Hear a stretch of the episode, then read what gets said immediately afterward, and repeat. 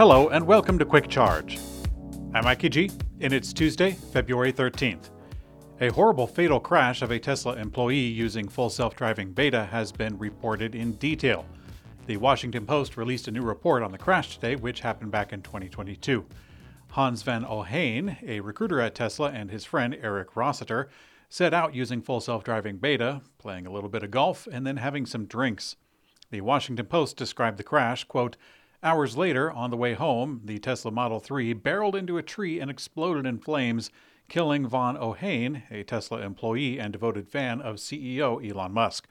Rossiter, who survived the crash, told emergency responders that Von Ohain was using an, an auto drive feature on the Tesla that just ran straight off the road, according to a 911 dispatch obtained by the Washington Post.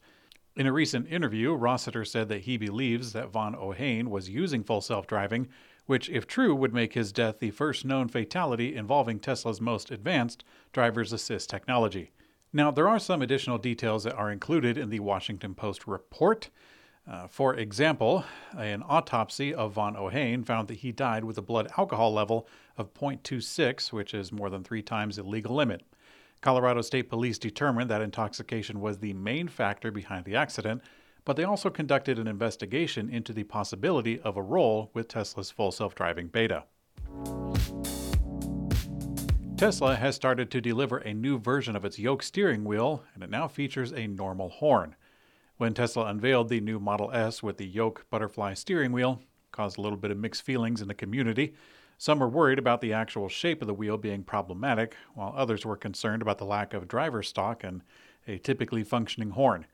Elon Musk believed that the wheel shape would bridge the gap to a self driving car, but since that's not a reality quite yet, some adjustments are in order.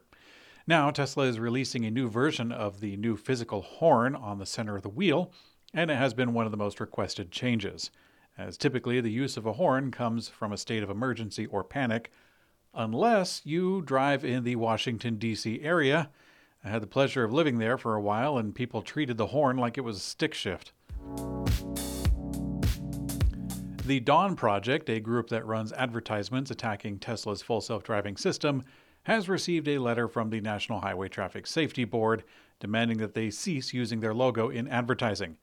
In the advertisement, the Dawn Project claims that Tesla shirks liability for autopilot claims, with a note from the owner's manual saying that it should only be activated on highways.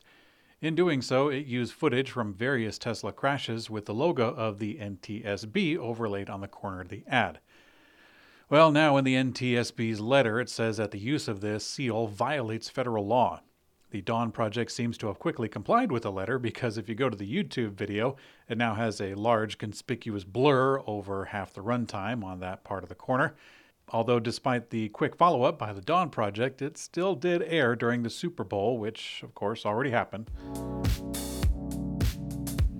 Chrysler is showcasing a new concept electric car that will redefine the brand and kind of sounds like it'll redefine humanity if they had it their way. Aside from the staples of concept cars like suicide doors and a glass cabin and all that spacey stuff, Chrysler says that the car will use wireless power transfer to charge the car from the road itself. They say that this dream car should have, quote, specially equipped dedicated road lanes allowing for unlimited range. And since we're talking about the future of any kind of making, Chrysler says that they will have self driving capability and why not an 800 volt lithium sulfur EV battery that'll lower their carbon footprint by around 60%? Oh gosh, this is why I don't like to report on concept cars from Legacy Auto. They just draw up some weird spaceship car and they make it do stuff like they're just writing a comic book.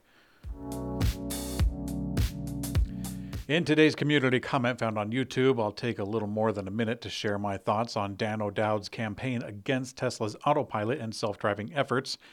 To back up a little bit, I really don't know what it's like to be a billionaire or even a millionaire, but I really don't understand how someone like Dan can go through so many steps to get to the point where we are today.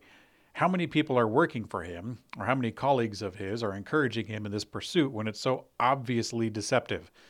Now, in brief, the campaign is producing unscientific tests where it puts full self driving beta in difficult situations and they show the worst performances to make these advertisements.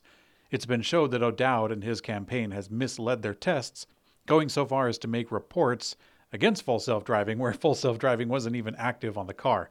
But who's there with him? That's that's something I've been thinking of. Like they have a driver and a camera operator with I'm not sure what they call it, like a stunt coordinator or something. They all had to set up this car and make it fail against these obstacles and catch it on camera. And then a script writer presumably read the Tesla owner's manual, and they still all act like the software is finished and it should behave better than a human being. On top of that, I'm going to guess that a video editor was compelled to put on that government logo. I feel bad for the video team who made it because their resumes now they can put on there I worked on a Super Bowl advertisement that wound up being illegal. All these people are going to go through this charade, but does it ever occur to Dan O'Dowd, like, wait a minute, maybe if I have to manipulate the meaning of Tesla's program and have to manipulate the car itself, maybe it's not the big deal I'm making it out to be.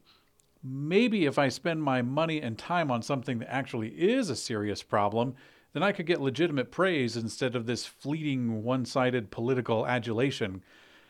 Okay, so here's my thing. Myself, Mikey G, I think that names of these products, Autopilot and Full Self Driving Beta, even though it says beta on there, I still think it's misleading. Now, if Dan ran a campaign just against the names of these products, it would be a lot harder to dismiss him, and there could be some real discussion being made on the implication of what self driving means and how we can make the jump from you know the internal testing that it's in now into real world application. But no, Dan is squandering his money and the reputation of those people who work for him on a campaign that can be quickly cast aside as just a hit piece. I mean, I just, I don't get it. I mean, you'd think that someone who made that kind of money would have the social and financial intelligence to make an ad campaign about something, you know, a little more pressing instead of these stage events where they actually have to twist the results. But then again, I really don't know what Dan O'Dowd is up to.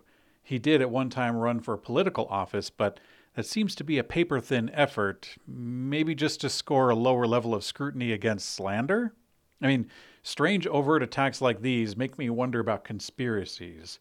I wonder if O'Dowd is like the fall guy for General Motors or something like that. But uh, you can let me know in the comment section what I'm missing or why I'm wrong, because Normally, when someone starts to get into conspiracy theories, it's because they feel a need to repair a hole in their ego that their limited understanding has exposed. That's probably me right now. So, thanks for watching Quick Charge. I'm Mikey G, and I hope you have a great day.